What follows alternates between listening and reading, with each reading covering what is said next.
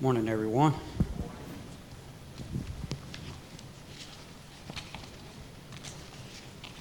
So last week, uh, as some of the uh, the parables dealing with duties in the kingdom, we were talking about uh, the parable of the Good Samaritan and specifically Luke chapter 10. And um, kind of squeezed on time a little bit. Uh, so I'm going to kind of move along pretty quick this morning. Uh, I want to kind of sum up the, the parable of the Good Samaritan, and then there's two other parables we want to try to look at this morning. And then uh, someone else will be up uh, next week to uh, uh, continue with the lessons. I don't recall which specific parables will be taught, but anyway, that will happen next week. So we know, of course, in our study that in the earthly ministry of Jesus, uh, he, he had far reaching demands of the law. Specifically, in terms of the, the Good Samaritan, you know, he often taught that love your neighbor as yourself was, was something that was required that we had to do. Uh, for instance, in the Sermon on the Mount, uh, Matthew chapter 5, verse 44, it doesn't just stop with the neighbor, but he also tells us we have to love our enemies. And sometimes, of course, that's very, very difficult to do. So, back to the, the parable of the Good Samaritan, the lawyer uh, who proposed the question was really asking, where do you draw the line? Uh, what, what he was asking basically is, to, to Jesus is if love had some sort of limit, you know, that, that you could stop at. And of course, what he was in effect doing was he's trying to justify himself, uh, his own limited actions towards others. And if he could get Jesus to agree to that, then of course that would, uh, would uh, get him to agree that he had fulfilled the law, then, then that would sort of justify itself. But Jesus, of course, is the master teacher, very, very skillful, knows exactly what's going on, and he just basically tears apart every defense that this so called teacher of the law had. And, and of course, we mentioned last week that Jesus used in these three people that are in, in this, the, the parable uh, a, a, priest, a Levite, and a Samaritan, rather than using, for instance, a priest, a Levite, and a Jew. Uh, instead, what he did was he, he, he he chose the lowest of the lows as the third person who, in effect, becomes the hero of the story, who, who actually is the person who has goodness and has kindness and, and compassion. And, and then also for the man that was attacked, I didn't even, I didn't even get to this last week, and we, we could expand on a little bit, but we don't know anything about that gentleman.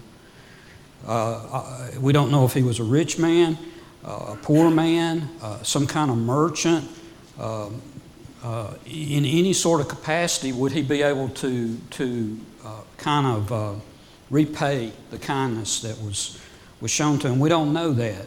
What we do know about, though, is the kindness of the Samaritan. And what, what the kindness of the Samaritan represents is kind of a one way street. He's, he's just giving kindness, and he's not expecting any any, any payback for that.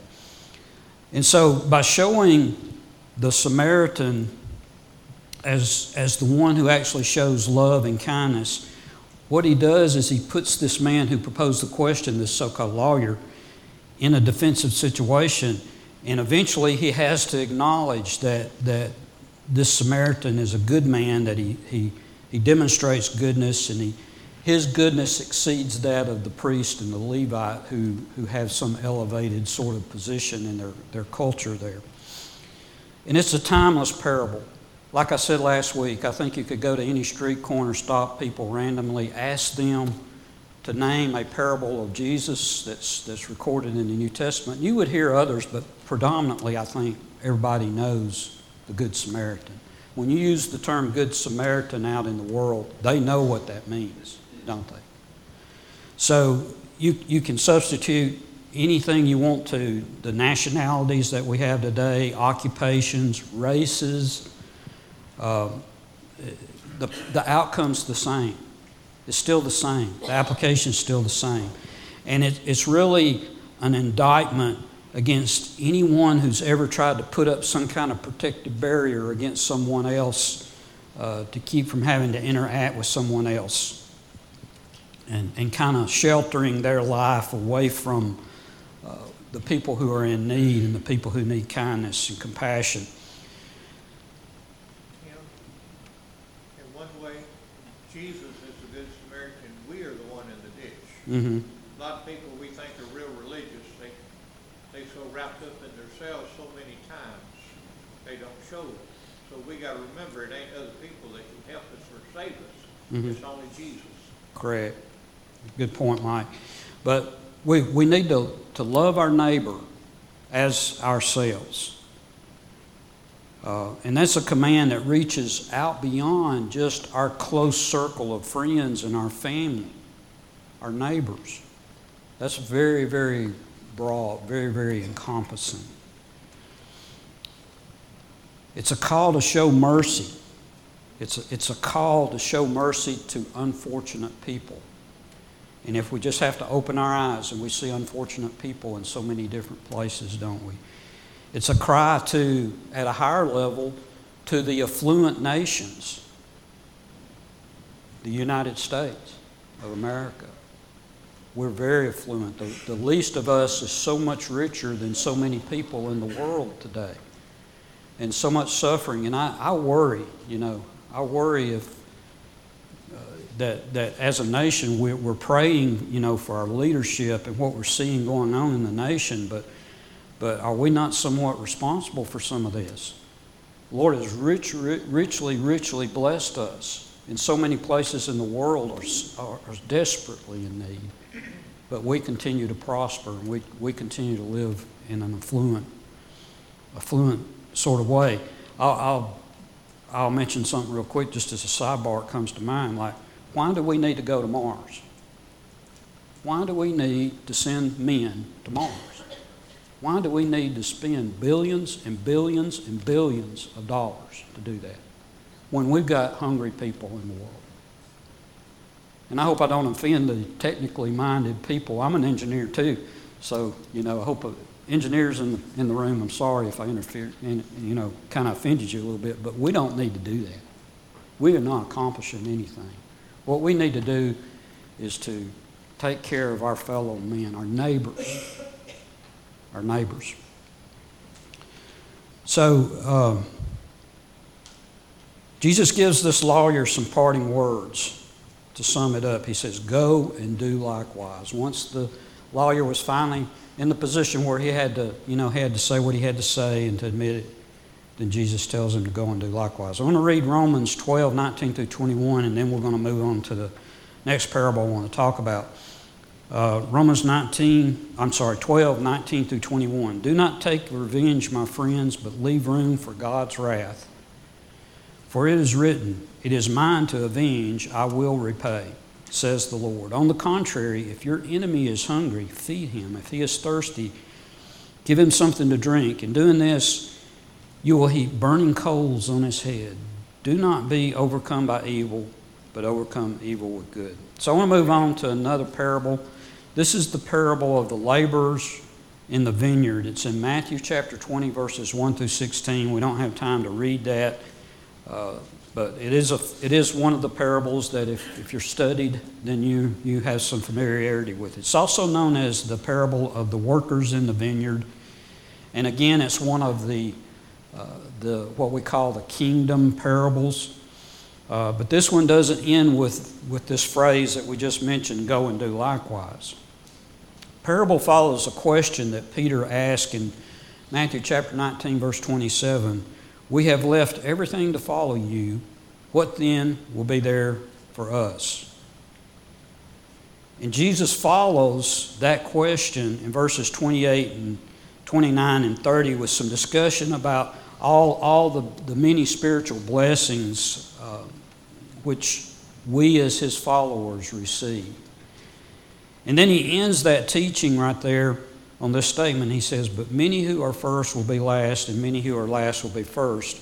And then from that point, he kind of launches into this parable that we're, we're focusing on here. So it's, it's laborers in the vineyard, vineyard and For the sake of time, just let me very briefly just mention a few things. Uh, generally, grapes are picked in the month of September over in that part of the world. Uh, and in September, the period from sunrise to sunset is pretty much 12 hours, 6 a.m. so or so to 6 p.m. So it's if you, if you factor in things like, you know, meals and breaks and things like that, generally the workday is about 10 hours long. And so a reasonable sum of money that would be paid um, for that, that day's labor is a, is a denarius. And so, what would happen is these laborers would congregate kind of in the center of the city starting about 5 a.m., hoping to get work, hoping for somebody to come along who would hire them and get work. It's not like us where we go down to some plant or some, some place and get a job, and then we have a steady job 40 hours a week, 52 weeks a year, and you know, we can budget and so on and so forth. They had no steady employment. They're, they were fully dependent upon that person showing up and hiring them more so than the employer was on them. So it's a very different world that they lived in compared to the world we live in. So those who had ambition, of course, are going to show up early. They're going to be there. They're going to work hard, and, and they're going to be hoped, hoping to be re, you know rehired again the, the next day or, or maybe even on a permanent basis if that was possible. We had a, over in Georgia before we moved here to Alabama a few years back, uh, one of the members of, of our congregation had a little company where he laid tile over in the Atlanta area. And um, um, he couldn't keep workers, but there was a place he could go to uh, over in the Marietta area. I'm sorry, it wasn't Marietta, it'd be on the other side. Uh, I can't think of the little area it is. But anyway, northeast Atlanta, where there would be people there that he could hire. And over time, there would be several that were very good, that would always be there, that were steady. And so he would leave out to go to one of his jobs. He, he, would, he laid all the tile for um, Wendy's restaurants. So when they're building a Wendy's restaurant somewhere off another town, he, him and his crew go down there and lay all the tile inside, inside the building there. Uh, and that, I thought about that. These were people that were, I don't want to say desperate, but they needed steady employment. And I want to elaborate on it. You can kind of put two and two together there. But they, they needed employment. They needed to support their families. But for circum, other circumstances, this was all they could do, was go there and be there and be picked up. And so I, have thought about that. That fits so much to what we're talking about here. But by providing the employment, the landowner is showing a measure of kindness. Yeah, he has a need, he has something that needs to get accomplished, but he's, he's, he's using that need to help someone. So in this parable, the first group that's hired is promised a denarius uh, for the whole day's work, but the, the rest of them that are hired are only promised what is right. And so they place themselves basically at the mercy of the, of the, uh, the landowner. If it's later in the day when they get hired, they, they're at his mercy as to what he's going to pay them, where the guys that got hired at, at the beginning of the day get a denarius. And so uh, maybe we could expand on that a little bit. Maybe this particular employer in this example, this, this landowner, uh, um, maybe he had a reputation for, for doing that, for doing what is right. There's a lesson learned there as well. There's two sides to it the employee and the employer. And we both have, have to do what's right depending on your, your, your position. So, also a sidebar to it as well. Uh, in that culture, those workers were allowed to eat whatever they, they wanted to through the day, you know. So that in, in that day and time, that was probably pretty significant to them. Uh, so they could eat all the grapes they wanted to through the day. Uh, so the need came up for even more laborers as the work progresses. So he, he's, he's, got the, he's got this vineyard and he, he knows when the grapes need to be picked. And I don't know a lot about raising grapes or anything, but I do know that there's a, a real narrow window for picking them, like a, a two-day window. And if you miss that window, they, the sugar content's higher in it, and that consequently affects how they're processed. Um, so if the harvest day happens to fall on a Friday, there's not going to be any work permitted on the Sabbath. And, and so that harvest is very critical. And so you, you assess the amount of labor that's needed and, and you make sure that you fill that need. And so he does all that he can to hire, hire enough laborers to finish the job. So we need that as kind of the backstory here to what, what we're going to talk about. This, this employer, he's kind of the dominant figure in the parable. He, he's the one who goes to the marketplace, he hires the workers, he uh, addresses those workers who, once they feel like they've been wronged, and he's in control of the situation from the beginning to the end, and he is the one to whom the kingdom of heaven is compared in the opening sentence of this parable. And of course, what eventually happens here is, is uh, the ones that have worked all day for one denarius, once they learn that those who work, say, half a day or less for denarius are jealous and greedy and mad. And so that's part of the lesson that we glean out from this, this parable. Uh, um, like I said, uh, uh, there are many people today that are in a situation where they have to earn their living like this. And, and so we can't really apply, apply our logic for us who say are gainfully employed uh, with companies, you know, to this. We have to look at, at, at the working patterns of Israel, biblical Israel. And so here we are in the late afternoon, and there's still some waiting to get employed. And here's this, this man that owns this vineyard, and he needs his, his the, the harvest to get finished. And so, uh, even for t- one or two hours of work, they're glad to do that. There was, um, I think there was a, another uh, denomination of coin that I'm thinking about. Uh, Pondian? Pondian? Does that ring a bell with someone? P O N D I I O N. It basically, it's one twelfth of a denarius.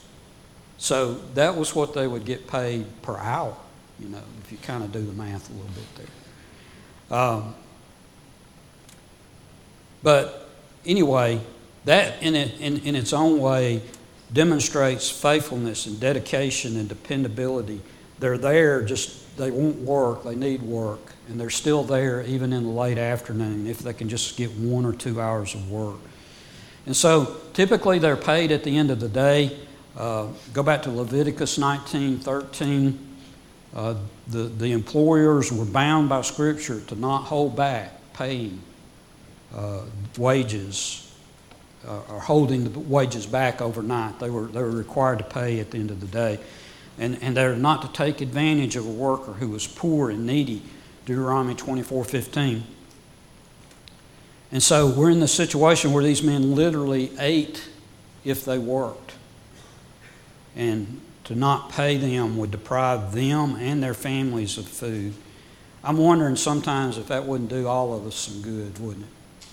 The whole country. if we were put in that situation. We may be facing that situation sooner than we think if we keep going down this path that, that, that we're on. So the landowner is a man of his word. He, he instructs his foreman to pay all the men, and, and from those who are hired in the morning to those who are hired, you know, later in the day. And it's quite a surprise when those who are hired in the afternoon receive as, as their pay a whole denarius, a whole day's work for only a partial day. And, and that, of course, they're happy with that. Uh, anybody would be. Uh, they're joyful. They're, grati- they're filled with gratitude. Um, and, and, they know this man is a generous man because he's demonstrated it to them. And that's something, that's part of the lesson we need to, again, glean out of this as, people in a position who are paying other people, they need that, they need that impression on them. They need to see the goodness in us. Um, I'll, I'll sidebar to this comes to mind. I uh, work for 3M. Uh, some of you may be aware there's some been some layoffs out there. Probably be some more. Um, unfortunately, one of those who got laid off was my supervisor. He's a deacon at Beltline. And I've heard numerous people, not, this, not just my impression, I mean, I've heard people, not in the church, say this is the goodest man they've ever been around. That he, his Christianity is fully on display. And I saw, I've seen it myself. That's what, that's what we desire. That's what all of us should cherish, is for, for the world to have that impression from our lives. So that's kind of what, what we're kind of gleaning out of the, this, this uh, parable as well. So, uh, um, the workers who are hired, though, at dawn, a little different, isn't it? They, maybe they think they're going to get more, but they receive just what they agreed to. And what's the, what's the natural human reaction to that? That wasn't fair. I've been wronged. Yeah. You know, this, this man has, has taken advantage of me. Uh, they're angry about it. They, they list out their, their, their grievances. They say, you know, we worked all day, we worked through the heat of the day, um, and we only received this while the others didn't do what we did, and they got the same thing we got, and on and on and on. And we hear that, don't we? And so the lesson we take away from that is, is this how Christian is to conduct themselves in their work? That's another lesson there. No. The, la- the landowner, he's the master in this situation. And another, another lesson does he get all mad, blow up? No. Yeah.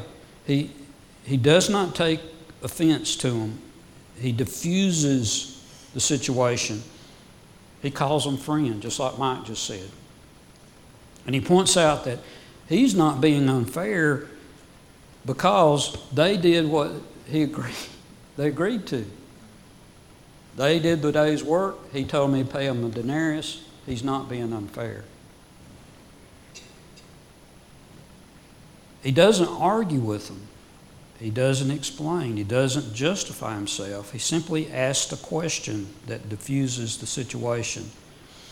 And so it's just such a great example of how we ought to conduct ourselves uh, in difficult situations. This is a difficult situation in and of itself, but there's many that we're faced with, and it's a great example for us to follow.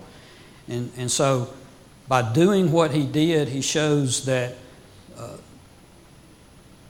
the, the grumbling that's going on amongst these, these workers that have worked all day is simply a cover for their envy and for their greed.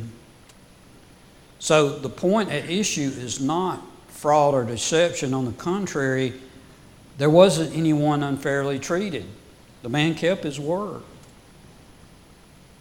Treat, being treated unequally does not equate to unfairness say that again. Being treated unequally does not equate to unfairness. If there's any one person that sacrificed here in favor of benevolence, it was the, the landowner. He's the one that sacrificed.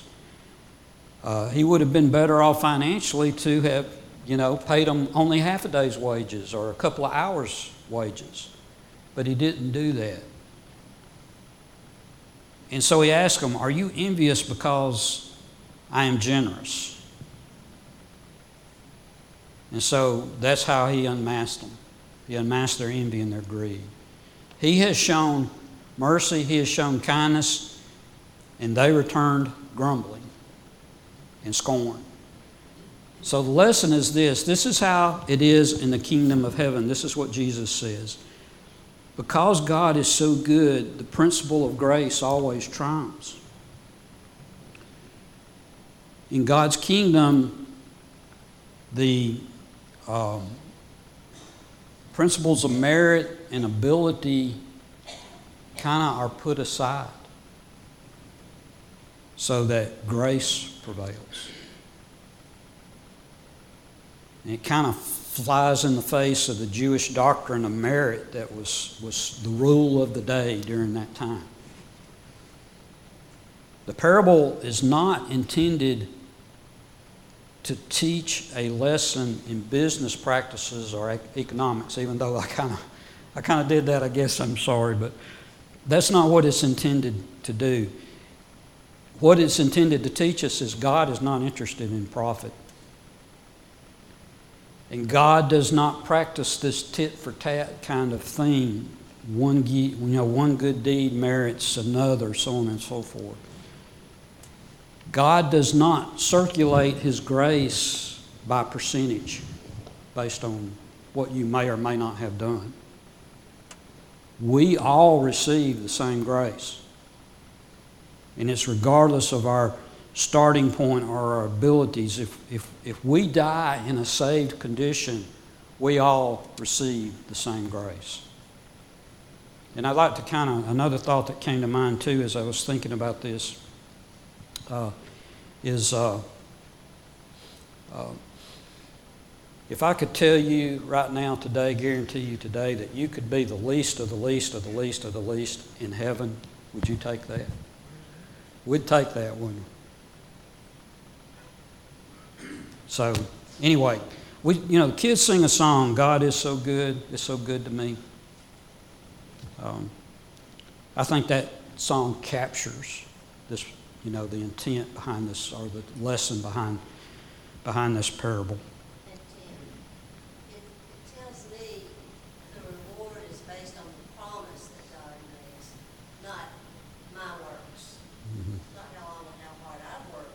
mm-hmm. and how great I've been to my employer or to God. It's based on the promise. Mm-hmm.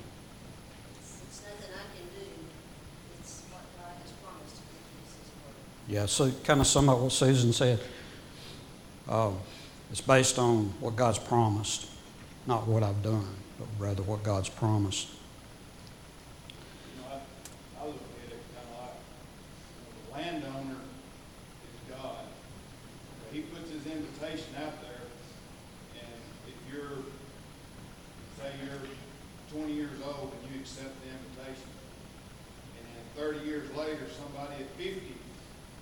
accepts that same invitation. Mm-hmm.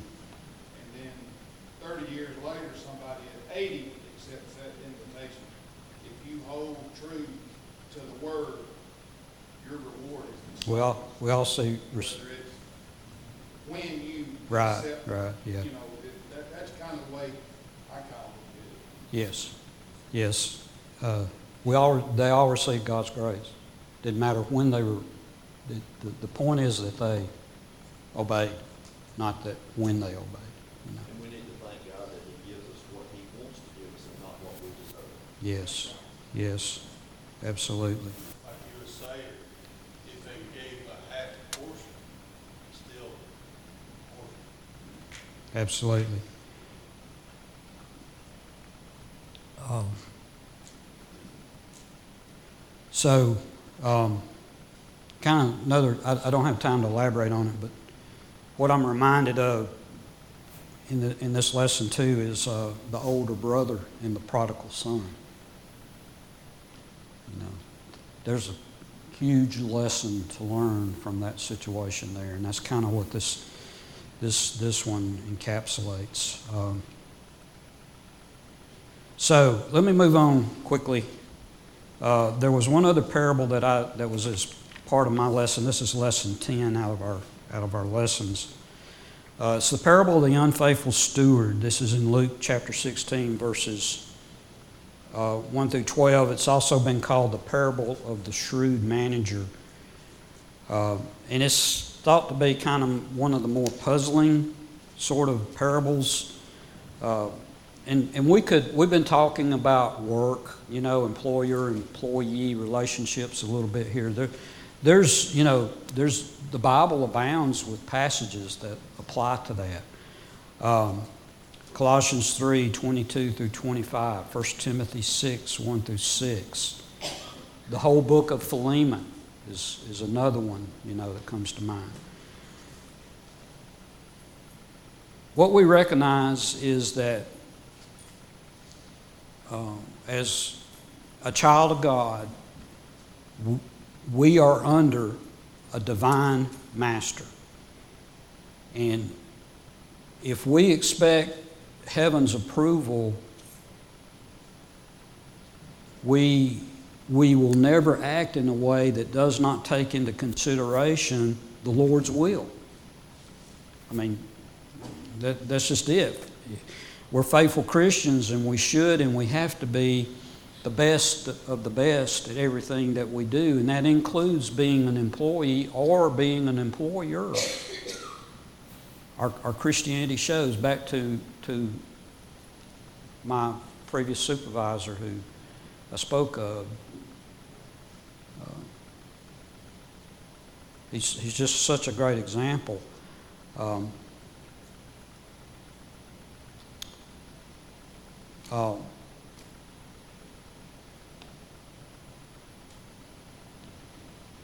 it's not all, you know, I, I, I'm trying to kind of come up with my words. This is, it's not always true, or this is not always true, that, that this is not always true is obvious, and, and we need to study that topic. It's obvious. We see it all around us, and so we, it, it, it merits our, uh, our study. Um, Another, another example out of Scripture, uh, 1 Timothy 5.17, another example, 1 Corinthians 9, where Paul's talking about the freedoms in regard and rights that we have in regard to, to, to support which he had as an apostle, but instead did without. Um, so there are several Old Testament passages, it won't take time because we don't have time, uh, about charging interest. Uh, Exodus 22 25, Leviticus 25 35 through 37, Deuteronomy 23 19 through 20, several others.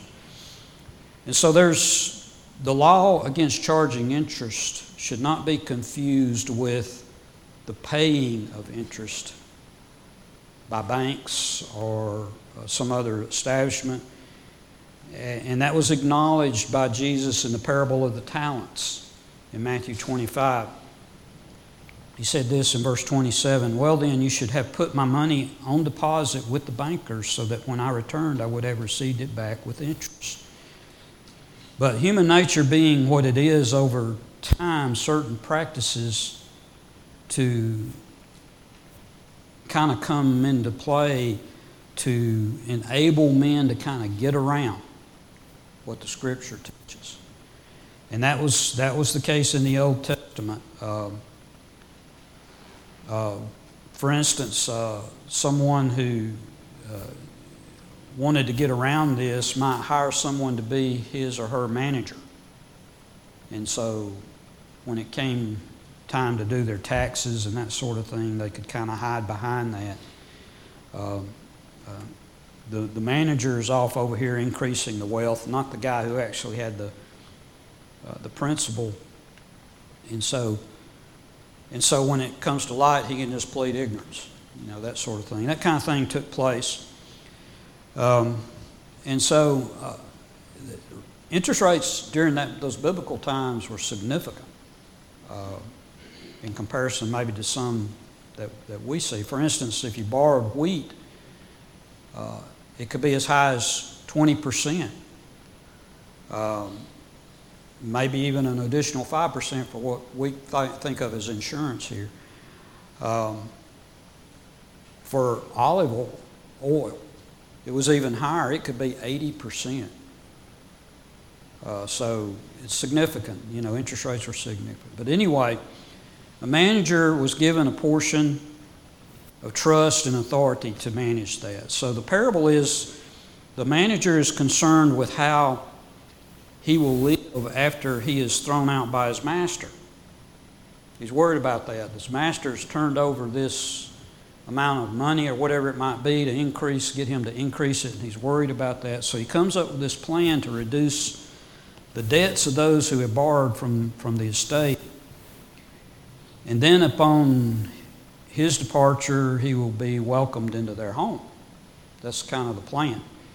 So the first, the first owed 100 measures of oil, which was about 868 gallons or 4,000 liters. Um, a typical olive tree yielded about 120 kilograms of olives. That produced about 25 liters of oil. So you can see this is a significant amount. So this is the production of about 150 olive trees.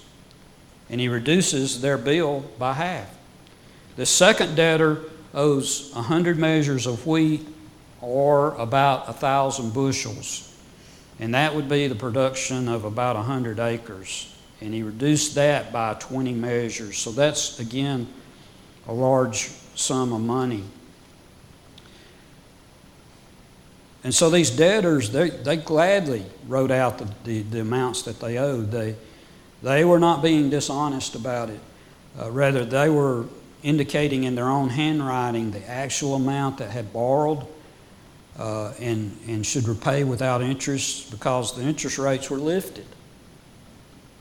And so their honesty comes to light, their honesty prevails. And when the master reviews the books, the manager was praised because he, he acted shrewdly.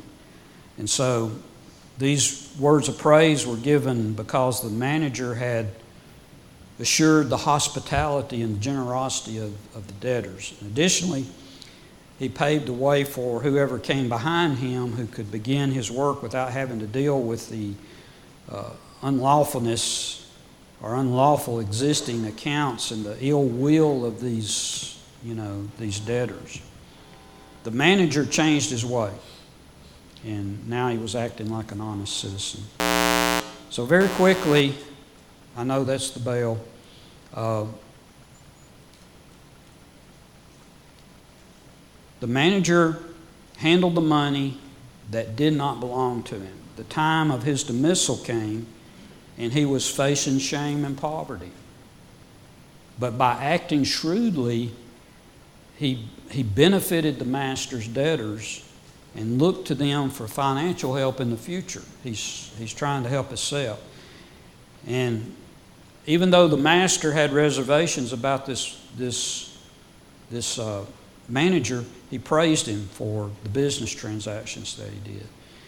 And so this manager has, has gained the reputation of being who, who had gained this reputation of being dishonest, sought approval by being charitable to the master's debtors.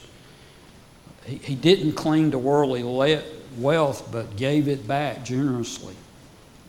But the money he gave back wasn't his. In fact, it can be argued that the money he gave back was not even his master's to begin with.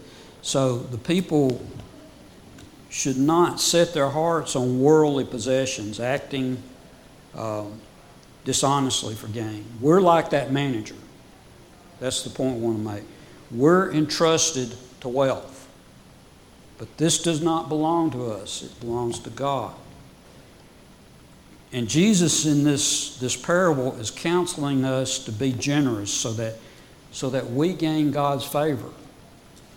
Uh, and, and we'll be welcomed into his house eternally. We, you know, we should use our earthly possessions for spiritual investments, just as worldly people use their money for their material gains. Um, so, anyway, more we could be could be said. Um, thank you for your attention this morning. Like I said, uh, next week someone will be back up here to continue with the next lesson. I appreciate your attention this morning.